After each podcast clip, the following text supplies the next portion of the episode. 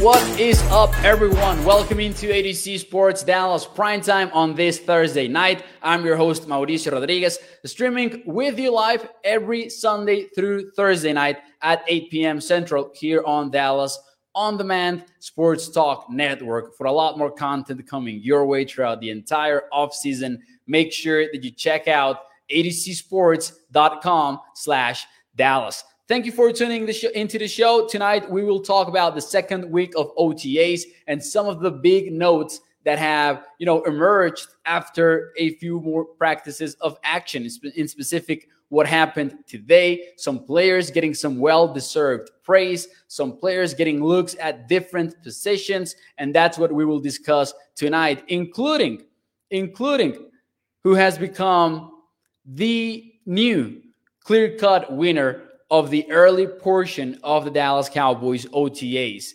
Now, my question for me to you guys is what has been your biggest winner out of OTAs from what you have heard? What is the most exciting storyline for you right now going on over there in Frisco? I know that it's early. I know that it is that it is early. Uh, I can see some of your comments here in the chat. Who was it? Stephen A. Smith Cowboys fan says it's OTAs. Cowboys fans are delusional. I cannot figure out with this username. I will I will read it again. Stephen A. Smith is Cowboys fans daddy. And then there's a picture of, you know, the fan, the, the famous Dallas Cowboys meme between, you know, the Cowboys, a Cowboys guy and his girlfriend cheering him up. I cannot figure out, and, and maybe you can help me out with a quick reply if you're a Cowboys fan or not. I, I, cannot figure that out. Anyways, guys, thank you for tuning into the show. Let's see some of your answers here. Russell Dreyer went with Jalen Tolbert. I think that is true.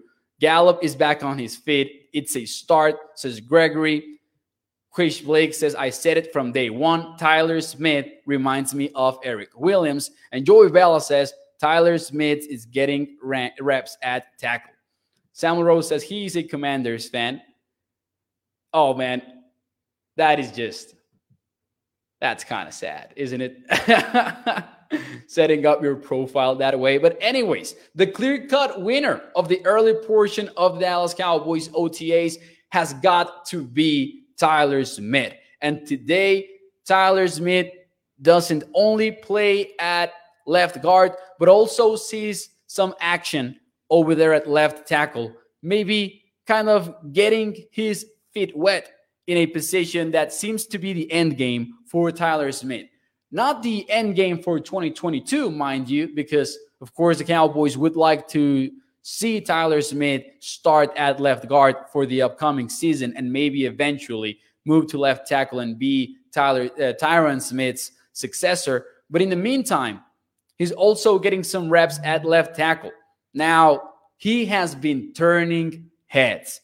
Look at this tweet from Bobby Belt Tyler Smith is going to be really, really good. He's gotten better every time I see him. Stoned Micah Parsons at left tackle today. And let me read to you the reaction from Micah Parsons himself. And this was tweeted out by David Helman, the staff writer for the Dallas Cowboys, which, of course, uh, is one of the best in the game covering the Cowboys. Quote, uh, word by word, here is what Micah Parsons said through David Helman's Twitter account. I think Tyler is going to be a really good player. I know for some people this probably wouldn't be what they expected, but man, we're all really excited about him. He's a strong kid. And this is the key part, folks.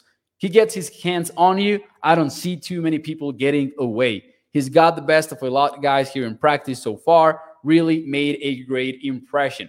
And some people have been talking and talking about that play in which he stopped Micah Parsons cold on his feet. So big praise for the first round rookie by the Cowboys, former first round, uh, you know, rookie as well with Micah Parsons there on that play. Now, something to point out is the following, because I get the realism that some people want to bring into the conversation. I get it and I respect it. It's OTAs. We don't, you know, want to get too excited about a practice in which players are not getting into live contact uh, with you know all dressed and all of that with pads and shoulders, and maybe they not they're not going 100% yet. I understand all of that. But for Micah Parsons' quote to specifically zero in in the hands aspect of it, that's got to get you excited. I will read that part again. He's a strong kid. He gets his hands on you. I don't see too many people getting away. Now, of course, he's talking about play strength there about on Tyler Smith, the first round rookie out of Tulsa. But if Tyler Smith's hands are getting praised this early in the offseason, I'm gonna get excited because maybe the number the number one concern for us about Tyler Smith is the use of hands, his footwork, and all of that, but mainly his use of hands because watching Tyler Smith tape, you will figure out quickly that that's what people didn't like about the the young prospect. The fact that plenty of times those hands were on the shoulders. They were not inside. They were not you know tight. So a lot of people didn't like that. But Tyler Smith is looking like he's getting the hang of it pretty quickly. Now you know it's the Cowboys and they have a good history of drafting offensive linemen in the first round I know that Cowboys Nation has gone through the transition of praising the Cowboys for their work at offensive line and then, you know, saying that it all hinges on Duke Manyweather. And I love Duke Manyweather, but I think that's a little bit of an overreaction by Cowboys Nation. I'm, you know, I'm going to trust their process when it comes to the offensive line. Professor O says Mo the Savage. regarding the earlier comment on our friend, the commies fan, here in the show. Thank you guys for tuning into the show. By the way, those of you who are just joining the show, thank you for that. Hit the like button, share the stream as always. Let's see. Mike Rizzo says that is called good coaching. Hey, the Cowboys, if they're if they're develop him quickly, I agree with Mike. That is a good job by the Cowboys coaches. Now, let's just take it calmly Let's not go all in on this hype. Let's get excited about it, but let's not set unrealistic expectations for Tyler Smith. But this does bring up an interesting question the fact that he's working at left tackle this early. Truth or false? This is a question for you guys in the Facebook chat and the YouTube chat. Truth or false? Tyler Smith is going to play at start at least one game at left tackle in 2022. Truth or false? Is that going to happen or not? If you had to bet, of course, we don't know. But if you had to bet, would you say truth or false?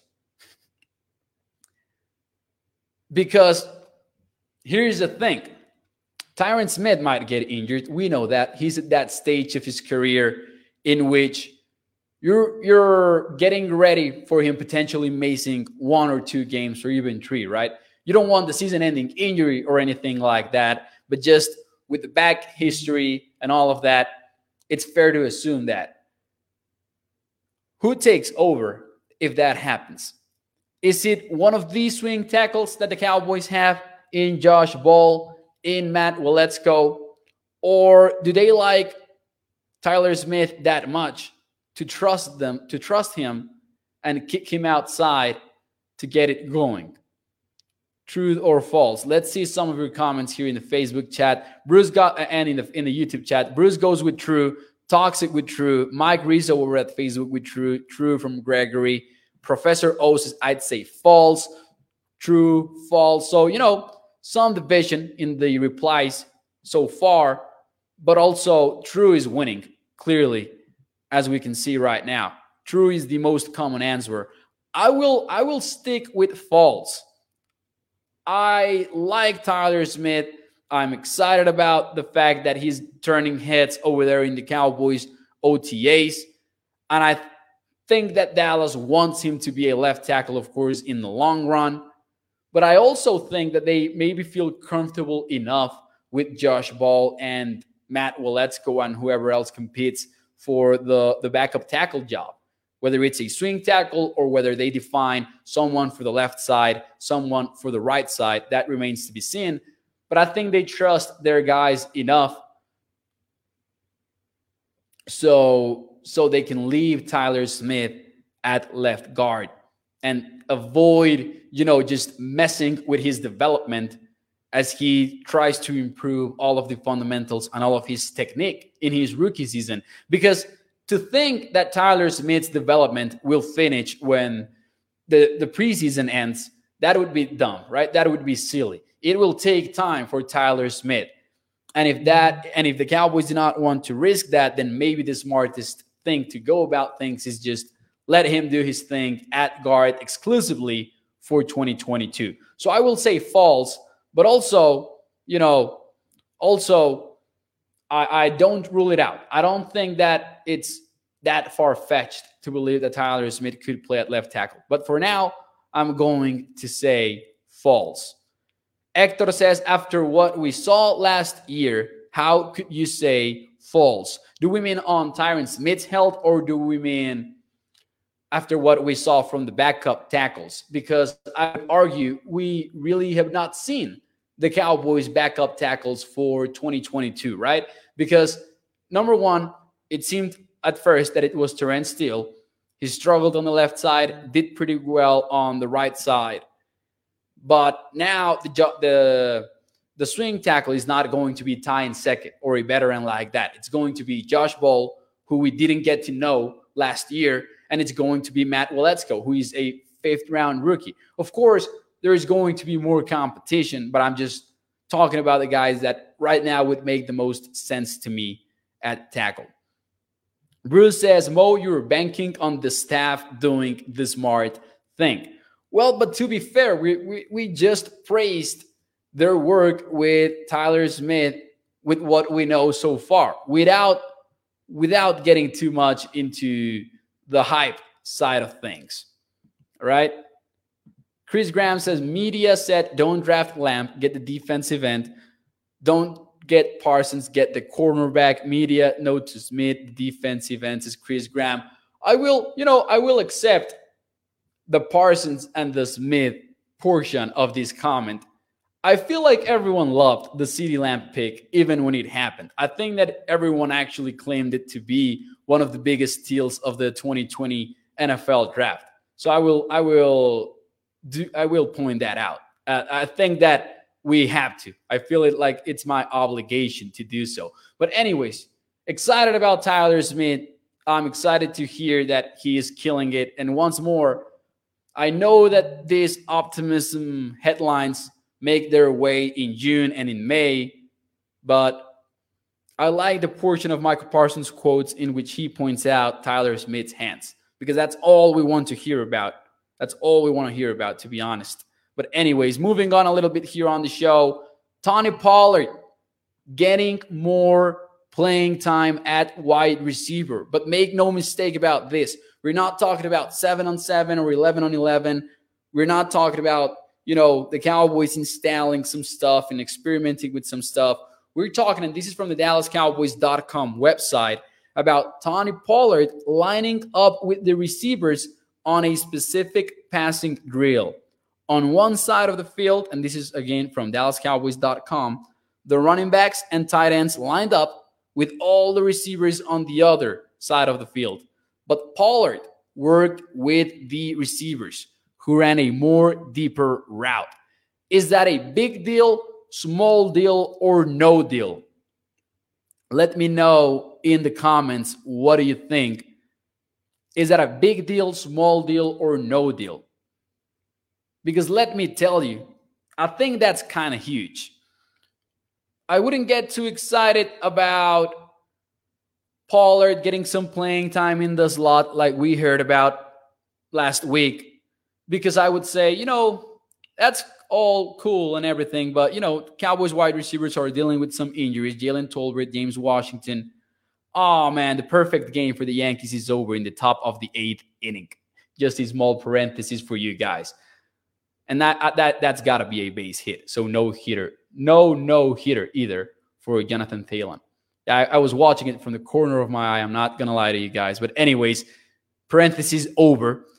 I think it's a huge deal because this is not about this is not about Tony Pollard getting some getting some playing time in 11 versus 11 and all of that. He's getting you know, passing specific drills, he's lining up with the wide receivers. I think that's huge. I think that is a big deal for the Cowboys. Pollard played some slot at Memphis as Chris. That is completely right. He did a little bit of everything. He was so fun to watch when he was in college. Bruce goes with big deal. Lumen goes with small deal. Todd says no, big deal. No deal uh, from Mark. Gilbert goes with Bill, big deal. Toxic Tom says no deal until they actually use him more in games. Hey, I, I am being optimistic about this. I think that the Cowboys will end up playing Tony Pollard more. And I think that him getting reps in position specific drills with the wide receivers is huge. I might be I might be wrong about this. We would have to double check, investigate. But feels to me like this is the first time we hear about this we had heard about Pollard getting some playing time at receiver, but a specific passing drills is different because the Cowboys maybe are experimenting with, you know, how good can Tony Pollard can be as a wideout, not in gimmick plays, but consistently. And everyone likes this comparison. Larry Ward br- brings it up, like Debo, right? Debo Samuel was a wide receiver that got some running back playing time. With Pollard, we want him to be a running back that gets some wide receiver playing time. Cannot wait to see if this is the year in which the Cowboys finally give Tony Pollard the reps that he deserves. Other than that, there were some other interesting tidbits of, of information. TJ Vasher getting first team reps with the Cowboys wide receivers. And once more, there are some banged up receivers but it's important because last week we had heard all about Simi Fehoko, and now you kind of start getting a little bit more calm about everything, and you and you think all of these young wide receivers are going to see some first team playing time to get a feel as to how they're doing. Uh, so that was important for sure. Dak Prescott's footwork has been getting a lot of praise, and that's has that has to do with how healthy he looks this year as compared to last season. Now, this is always important. Tommy915 says, Don't believe the Yoon news, Mo. It never happens in September, says Tommy915. But hey, some stuff is important. Some stuff is important. I'm not going to sit here and tell you that, oh, yeah, Dak Prescott is going to be the best version of himself in 2022. I'm not going to try to sell you on all of these players that say that they're healthy as they have ever been or anything like that. But there are some things that matter, like Tyler Smith getting some playing time this early at left tackle, like Pollard working specifically with wide receivers. All of this does seem to matter. You, you, I think that you need to get to the point in which you figure out what things are insightful and what things are just random off-season hype. And I try to always touch on those that that seem to be really insightful, right? John L. Hill says that's great because we're not gonna we're not gonna resign Pollard as a running back, says John L. Hill. Good point there.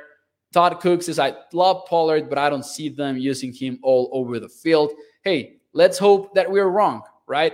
Let's hope that we are wrong. Craig says, now go out and, and get Wayne Gallman. Hey, I've always liked Gallman. I'm not going to disagree there.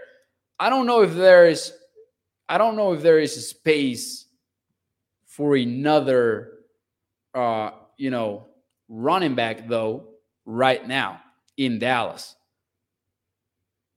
You know, I've always liked Gallman. I'm a Clemson fan. What can I tell you? I doubt that they would look for another running back in free agency, though.